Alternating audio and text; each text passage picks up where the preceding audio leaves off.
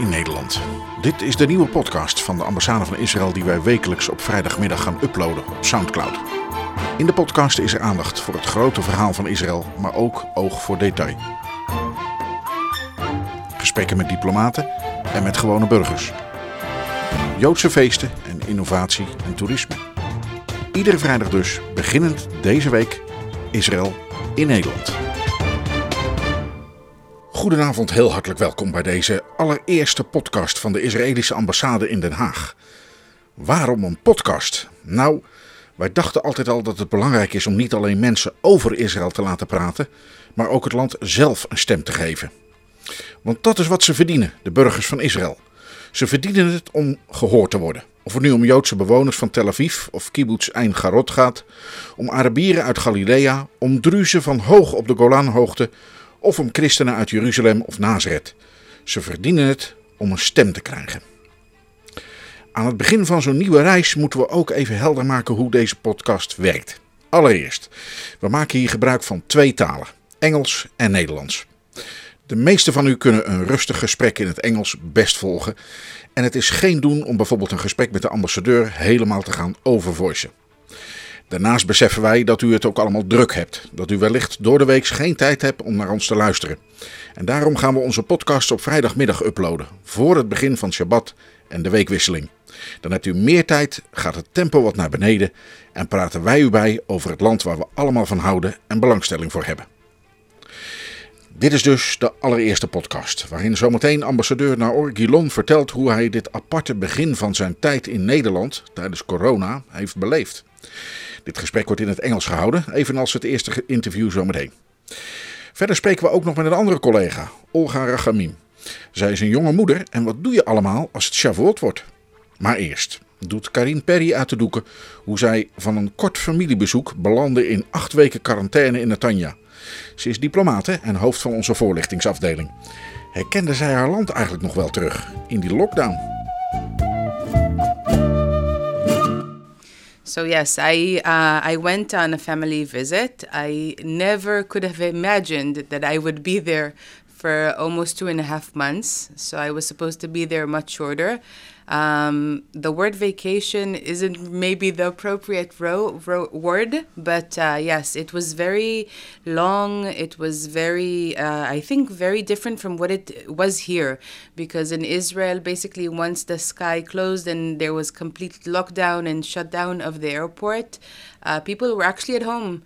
So you found yourself with uh, two, that's how we found ourselves, with two small children, with no schools, um, no really things to do during the day as we took uh, uh, an apartment there that wasn't really ours. And uh, we had to kind of find stuff to do with them for two and a half months. So it was a bit challenging, I have to say. And in the beginning, you weren't allowed even out, right? You had to be in quarantine. Yes. So in Israel, it still is, by the way, uh, in Israel, that once you come from, doesn't matter which country, you go into full quarantine for two weeks. So, yes, so the first two weeks we went into full quarantine. Um, after those two weeks, it was, uh, once we went out of quarantine, basically the whole country went into quarantine. So it was almost a month and a half of, uh, of quarantine life, which basically means that you cannot go anywhere other than buying a few groceries um, and not more than 100 meters from your house. So that's the regulations in Israel. It's not the regulations anymore. Now Israel is much more open uh, because that's what people say. Because of the lockdown and because it was so drastic in a way, that really led to to opening um, um, today. Today, actually, the cafes and uh, restaurants are open. Um, this is the first day that they're open in two and a half months. So people believe that because it went into such a strict lockdown, that what enabled us to reopen very quickly again. Now you came, you you're an Israeli, so, but you came back to a very strange, a very different country. I can imagine. I mean, no one in the street and everything. How was that? So, yes, as an Israeli, and in Israel, um, whoever visited Israel knows that Israel is a very uh, small country and is also a very social country. So, people live very close to their family, to their friends. Um, social life is very much uh, incorporated into their usual life. So, for us, the first month and a half, we didn't see any family, we didn't see any friends. So, Israel was a very different country from what we're used to. Um, but I think people in Israel really understood in a way that uh, because of our society and because the fact that uh, we're not really used to keeping social distance in a way, so it has to be drastic. Because if you go and even you see your neighbor, you see your, I don't know, your friends, so people will not be able to keep social distance as well, maybe, as different countries. So people kind of understood it has to be uh, complete lockdown for a while and then it would reopen. Um, the, during the time that you were there, there was, it was Pesach, and there was uh, various national holidays and everything. Was it also like very much different than normal? Yeah, so that was also an experience being uh, in Pesach and Passover in Israel and not celebrating with any family members. So it was just me, my partner, and my daughters um, in the Airbnb that we took. and we opened, uh, like many of people around the world these days, we opened a Zoom call with all of our family members on both sides. And we kind of tried to make the best out of it, sing the songs together. Every time we had a traditional meal or had a glass of wine for the toasting and for the blessing. We tried to do it through Zoom. Um, yeah, it would definitely, I would categorize it as an experience that I and maybe even my kids won't uh, ever forget, but in a good way. I think uh, um, we try to really make the best out of it and make it as fun as possible for the kids. Will it have um, a lasting impact on Israel, you think, this whole crisis thing? Um, I would like to think and hope that it would in some ways. I think that uh, Israelis in general are categorized sometimes not uh, the best uh, patient people. Um, so I think in a way it kind of uh, it kind of taught Israelis that they have to be more patient. They have to maybe respect more of uh, of uh, social distance in a good way. So if you stand online for the supermarket, so you have to keep kind of a distance. You have to be very patient until the person in front of you is all done with the mask and gloves and sanitizer and everything. So in that respect, I really hope it will make a change and impact and in different ways yeah i think israelis are, are usually very um, uh, there's a very strong uh, solidarity sense in israel. And i think it uh, really came across during this uh, period of time when there was a lot of uncertainty I think Israelis in general are very much kind of solidarity. Um, they feel solidarity with others. And if there's someone in need, you heard so many stories about um, elderly people that live in buildings that don't have anyone to do the shopping for them. So their neighbors just kind of got them what they need, put it outside of their doors. So I hope in that respect, the good things that came out of uh, coronavirus will, will be here and stay for, for the long run. And you had to come back to the Netherlands. Was it a bit scary? Um, no, I have to say it was not scary at all. I was waiting to come back to the Netherlands. There were no flights, and once kind of I found the first flight, actually, I didn't come back to the Netherlands. I came back to Germany, and then I had to drive from there because there's no direct flights. But I was very happy on a personal level. I was very happy to come back home. Um, and it was very surprisingly um, um, nice to find that we left on winter and came back in spring. So the spring is really in full force, and the days are longer, uh, much more sunlight, and everything is blooming. So it's beautiful. And on the professional level, I'm very happy to be at work. Yeah. Welcome back. Thank you so much, Andre.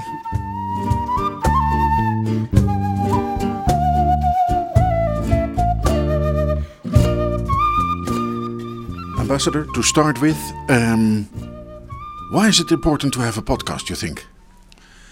Well, I think that in today's world, uh, especially after the corona, but not only, but also before, uh, reaching the people uh, is very important in different various ways. So uh, it's I think that traditional press is much less uh, popular now in these days, and alternative ways of reaching people and speaking to them and co- communicating are new. So we are on the social networks.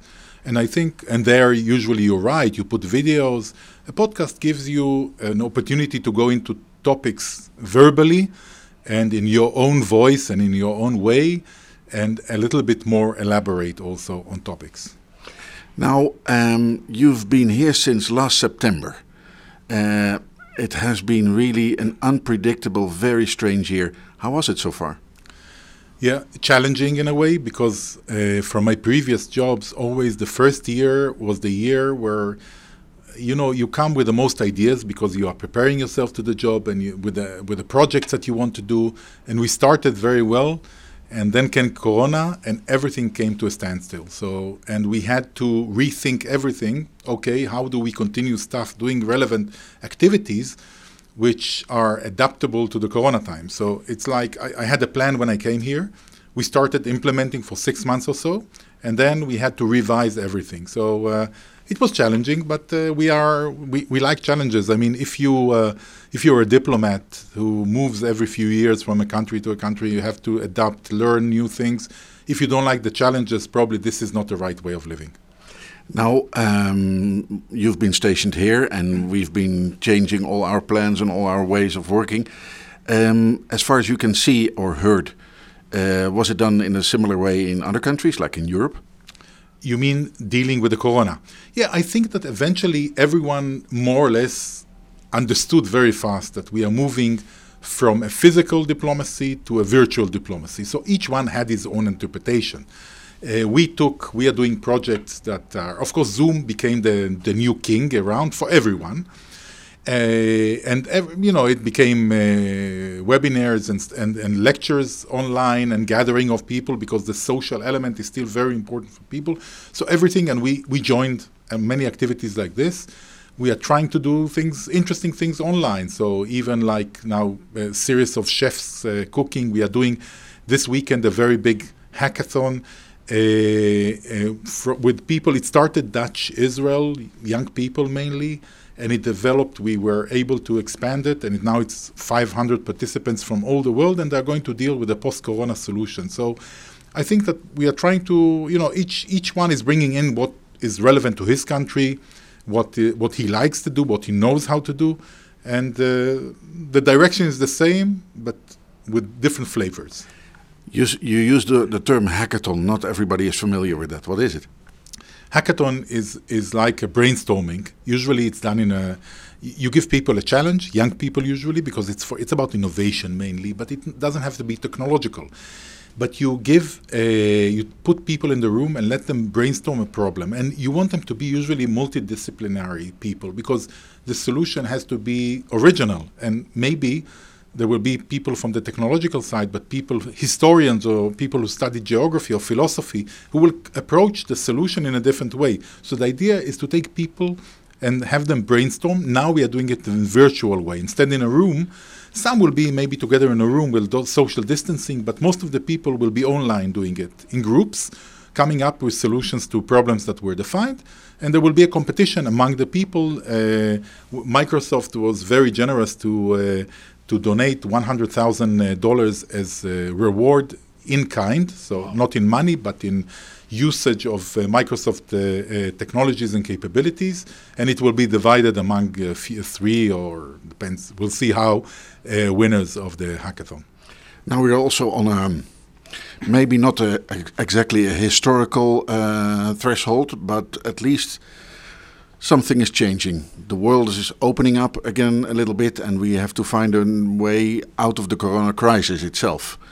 Um, so let's take a look back. If you compare the Netherlands and Israel, what what did you see? What were your thoughts? On, on dealing with the corona, you mean? I think that uh, we saw two different approaches. The Israeli approach was health first. So, in any cost, we will take care of anyone.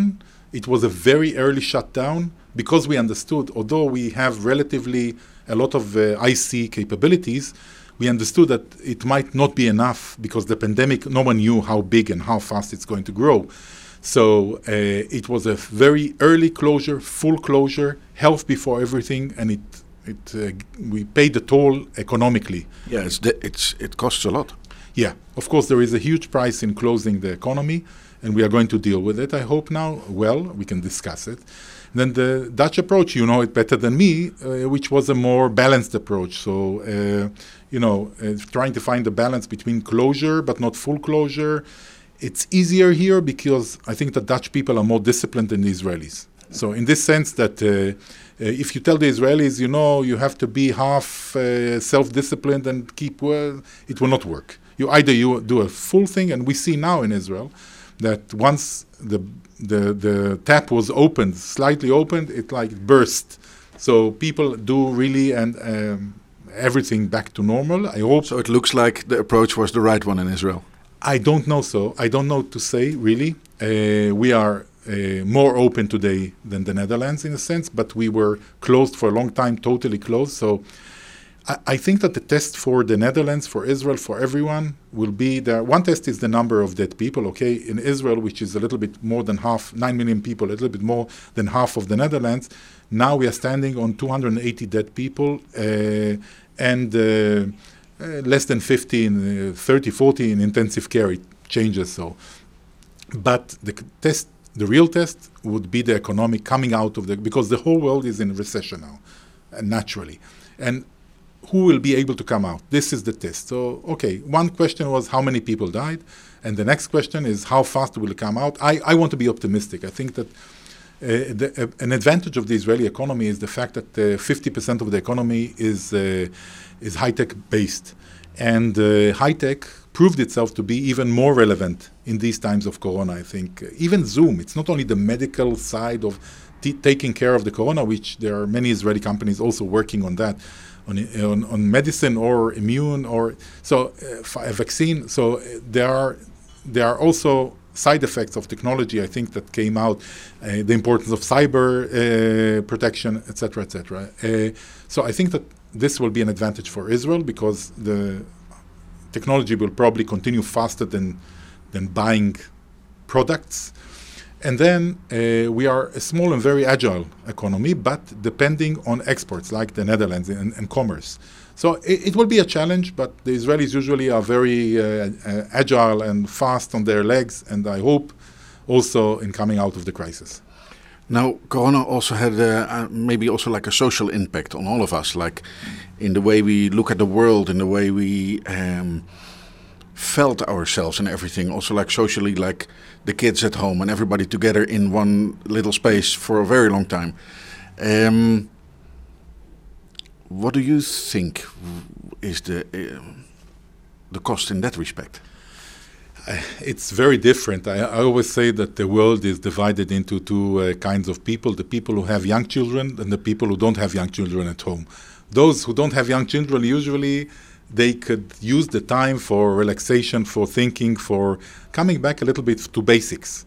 Those who had children were busy in making sure that their kids are online and la- studying and really teaching them because most of the online studies is done by the parents now, not by the teachers. I think that's my experience with my 16 year old. Uh, so uh, it's different. I, I, you know, I cannot say that uh, one. It's very private and individual how you react to it. I think that some people really enjoyed it and would like to continue working partially from home, uh, if if doable. Not everyone; it's not does not fit everyone. Uh, some people got crazy at home, so it's really individual. I, I enjoyed the period. I personally, because my all my children are grown up, and the youngest with us today is 16, so uh, she's relatively independent, and we worked quite intensively from home. But still, it's a time to be with the family and more basic, and you don't spend t- time on traveling. And so it's a different kind of work, but I enjoy very much going back now to normality too. So that's, that's life, you know. Um, of course, we don't know how it's going to develop and everything, but what is your first uh, target in the rest of uh, 2020? Ah, wow, what a question. Uh, I think that uh, to try and bring the embassy and our activity back to tracks. So being you know always ready for the next opening and the next thing that will enable us to do another activity that we didn't do before we had to cancel before. So to be i think really up to date prepared uh, to go back to normality because we do we have projects. Our, our work is working with the dutch public to present the real israel one of our biggest issues, I think, problems or challenges, is the fact that uh, the image of Israel, uh, as portrayed in the media, is totally different than the Israel, the reality of Israel, because media naturally are looking always for things that are more uh, selling newspapers, and usually it will be something negative or very, very unique. So. Uh, people might think that all Israelis are ultra Orthodox, when in reality they are about 10% of the population people would think that uh, all Israelis are all the time fighting. And no, when you go to Israel, you go to Tel Aviv, you go to the beach, you see people going with their children in the evening to sit and have a coffee and ice cream and uh, walk on the beach or go to the gardens, the parks. So it's it's a very normal country, m- much different and very. It's not a country of cam- camels, although we have some, but it's a country of uh, high tech. One of the world leaders. Uh, uh, not, uh, it earned, I think, and justified the name uh, Startup Nation because we have the most startups per capita in the world, and we are really leading in many, many elements of innovation, in patents, in Nobel prizes, in academics. Uh, our universities are in among the le- leading in the world. So, our challenge is really to meet the people, get to the people, to the Dutch people, and remind them what Israel is about. It's not all about uh, our problems with the Palestinians or or security issues with Iran trying to be dominant in the Middle East. It's m- more a normal country having good relations with the Netherlands, which our task is to maintain them and make them even stronger and bigger. Now, um, uh, this high tech sector, don't you think it will be hit hard by this crisis?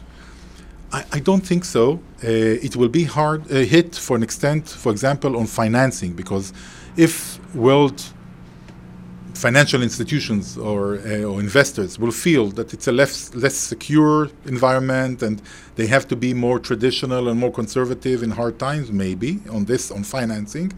I think that technology, even at the worst of times, in 2008, when there was the crisis, world cri- economic crisis, Israel uh, f- really weathered it quite well. So we had growth also in this time, and quite nice growth, because again, the, the motor of the, uh, the engine of the Israeli economy is, is the high tech. And people, even in times of recession and bad times, they still need technology. And our technology usually is not technology for the user. It's for companies. We, we are we're a small country. We don't know how to sell it to individuals. We know how to sell the technology to big companies who know how to to give it to the users. And I think that big companies always want to be ahead of the competition and they need good technology to be ahead of the competition and that's why we were able to continue and i hope we will continue. And also during corona times the high tech sector usually can continue working. They don't have to be for them to be in the office my son works for google in israel. For him to be in the office or be at home it's the same. And by the way before corona google were encouraging them to work one day or two days a week from home and they have a computer. He does the same work, the same computer work he does uh, in the offices of Google. He can do at home. There is no difference, as long as you don't have young kids to uh, disturb you and not let you work. um, you said about the image that we, uh, as an embassy, have to defend or to present the real picture of uh, uh, Israel to the Dutch public. Now, isn't this hard? I mean, you come up with stuff on companies and technology and Google and very interesting but hey, what do people see on the TV and what they read about in the newspapers is conflict, is smoke, is fire. So uh, how do we do that? Yeah, first of all, it's clearly not an easy thing because there is a conventional wisdom that is not based on facts. So everyone says, ah, the Palestinians are the victims because they are weaker than Israel. People don't know that our, our the big, biggest enemy of our PR abilities is ignorance because people have an image which is not the correct image they don't see the Middle East as I would think you should see it because the conflict between Israel and the Palestinians is one issue. But look around, Israel is a very small country of 9 million people. The territory is half, less than half than the Netherlands. It's surrounded by hundreds of millions of Muslims who, most of them, do not like the fact that Israel exists. So it's a bigger issue there. And we, whatever agreement we, we think of re- reaching with the Palestinians, it has to take in line that Israel will be able, this very small country, very narrow country also, which is dangerous between the, the eastern border and the sea, and, and according to certain peace plans, was even much narrower, narrower up down to if we know the some plans it's uh, a, a 12 kilometers. So you know you can cut israel or push israel into the sea as they wanted to see. So we have to find when we look at our security and our issue with the palestinians we have to look at the bigger picture. We have to have borders that we are able to defend uh, because there are enough people who want to. Uh, last week, the Iranian uh, leaders spoke about, uh, the supreme leaders spoke about Israel as a cancerous uh, growth that has to be uh, taken off the earth. So, you know, it's not a theoretical thing. And if you take Iran, you say, okay, that's what the supreme leader is saying. And everyone knows that they are working on nuclear capabilities and missiles. You, under- you make the thing together, you understand the meaning. It's not only words. It's not theoretical for us. So, unfortunately, not all people understand the complexity of the region where we live. How can the media miss it? I mean, we have to present this all the time. Why didn't they see it from themselves?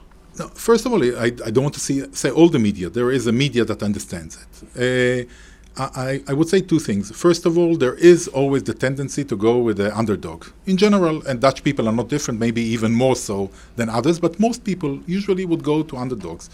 So yeah, if you look at Israel, you clean everything out and you look at the, what Israel has built. Uh, when we came to the land uh, 120 years ago, in the beginning of Zionism, uh, there, there, were Jews always there, but I'm speaking of, of revival, of not religious people living there because it's the Holy Land, which that was the main kind of Jews until, until that time. But the, the Jews who came to build a Jewish state uh, around around the 1880s, uh, more or less, uh, from that time, they came to a desert, a place that was empty, hardly any citizens, non-Jews or or Muslims, and they start building. And by the way, the fact that they started building there uh, a place attracted uh, Muslims from Arabs from neighboring countries to come because it, th- they supplied work to people in farming, in building, and whatever industry, whatever was started there. And you see what Israel has grown to be today is, is a miracle. I mean, it's a country with the West, West, Western economy, Western values, totally different than, than the neighborhood which is gr- growing in. So, uh, you know, uh, but still, when people come the, from the media, there are people who know that and, and speak about it, the bigger picture. And there are speaker, people who would uh, automatically go to the underdog issue there. The, the Palestinians are the underdog, Israel is, uh, so we have to be with the Palestinians. And this is very unfortunate when you see it with people. Uh, but this is the reality. We uh, take it into account. We uh, are, you know, what is the alternative for Israel? To be the nice guy and commit suicide? Well, you know, it's it's that's how we see it. So, so we we will uh, protect ourselves. Uh, try to be as fair as and as honest as possible but uh, I don't think that anyone we are not suicidal people and we it will be very hard to push us to suicide. So uh, you know we have to protect ourselves. There is no alternative. We i'm a son of a holocaust survivor. Third of the jewish uh, people uh, uh, were murdered in europe. Third of the jewish population of the world were murdered in europe uh, 75 years ago or a little bit more now. It's and you know, many of my family too included, and uh, it will not happen again. Or we will fight anything we can do not not to let it happen again. So uh, that's that's where we are. Ambassador, you had um, many posts before here. You had a training as a paratrooper in the army. You uh, uh, were educated as a diplomat. Which one of the skills would you choose that came out very handy here in the Netherlands? Well, probably it's thanks to the genes of my parents that they gave me height. Uh, because really coming to a place where usually I was taller than most people around me, and here I'm just above average. So, but uh, seriously, I think that I'm evolving with the years because when I started working in diplomacy, diplomacy was the PR work, the hasbara as we call it, the, the public relations uh, was a very traditional way. And then we all know that in the last 30 years since I joined the ministry, uh, the world has evolved and then social networks and everything. And I'm evolving every time I'm learning. I, I started my Twitter, by the way, because I understood uh, before, uh, when I was in Italy ambassador, uh, Facebook was the king in, in Italy. Twitter was less. When I came here, I understood that it's Twitter. Now, Twitter is a different world. I had to adapt myself and learn. Where I was lazy is that uh, in different in previous posts, I always studied the language when I needed it, meaning in Budapest, Hungarian, and in Italy, and Italian. In the United States, when I served, well, English served me well. But uh, I came here and I started studying Dutch, but I understood that uh, in my age now, the investment needed and the fact that the Dutch people speak probably as well, if not better, English than I do, uh, makes it uh, really unnecessary. So I find Dutch people who don't speak, but in the uh, in very rare, the people I work professionally, I meet professionally, hardly any people who don't speak excellent English. So uh, that's the thing I should have done and didn't do. Uh, I miss it. I miss the fact that I watch the news and I understand maybe 50%. So, uh, and I can read the press, but, but I prefer to go to Google Translate or to English press. So I feel I, I miss it. It's part of the thing that when you come into a country, you want to absorb the country totally. Uh, but uh, that's part of the compromises probably we do in life. Uh, where do you want to invest the efforts?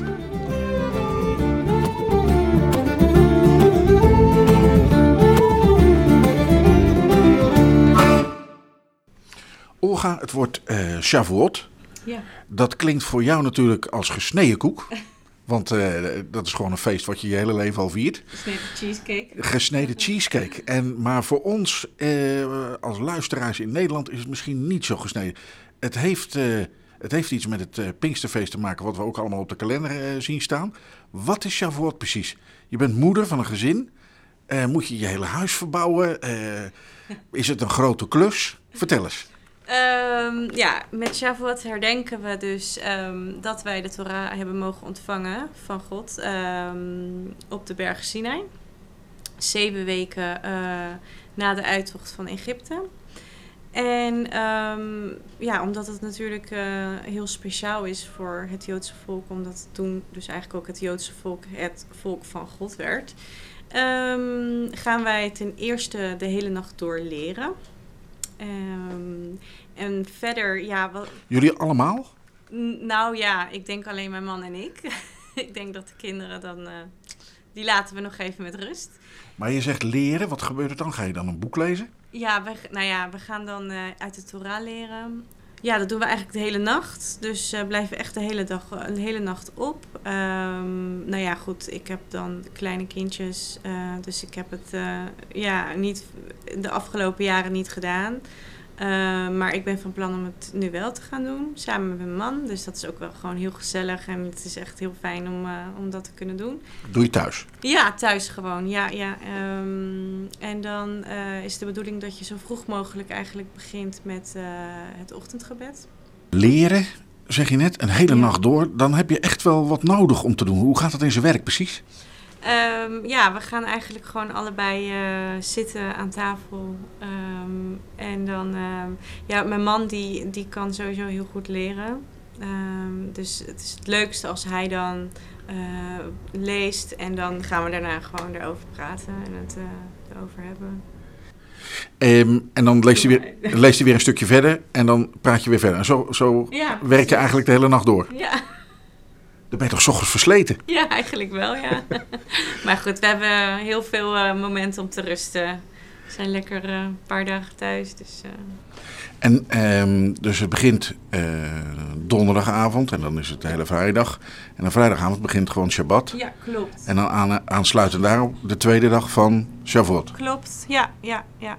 Dus um, op, wij gaan, ik en mijn dochters gaan vanavond dan de kaarsjes aansteken voor Yom Tov. Um, en dan ook voor Shabbat morgen. En dan uh, ja, vieren we dus ook Shabbat ertussendoor. De kaarsjes aansteken voor Yom Tov. Dat moet je misschien even uitleggen. Yom Tov? ja, dat zijn eigenlijk dezelfde gebruiken een beetje als Shabbat. het is ook een hele heilige dag. Um, wij maken bijvoorbeeld geen gebruik van elektriciteit ook deze dag. Wel mogen we bijvoorbeeld koken, dus het is wat makkelijker.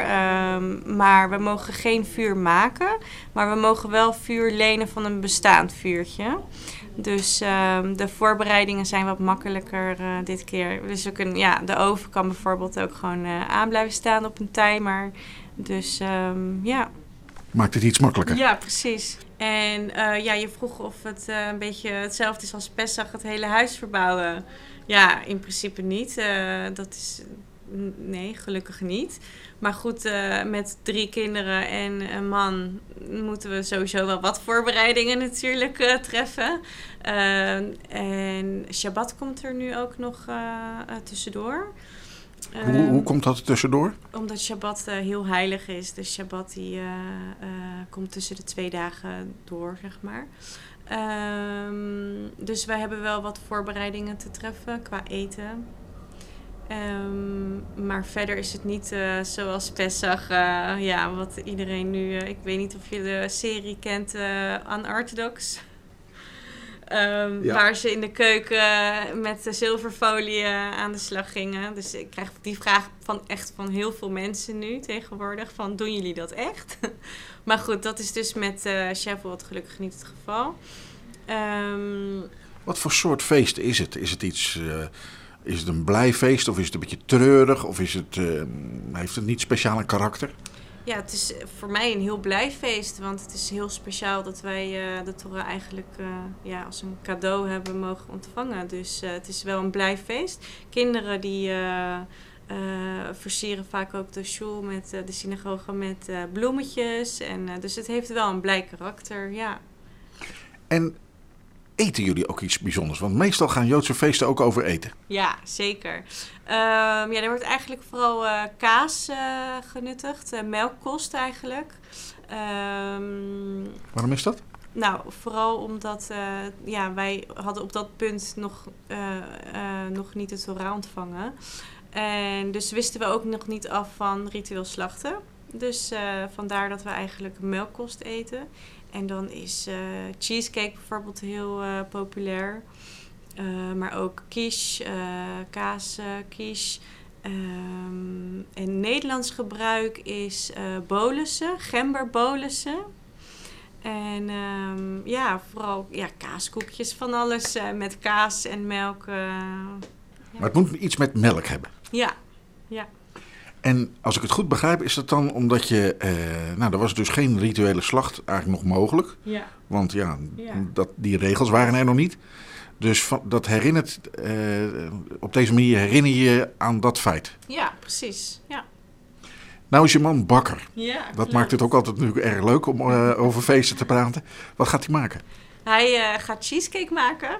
En uh, ik denk kaaskoekjes. En waarschijnlijk omdat het toch Nederlands is, ook bolussen. Ja.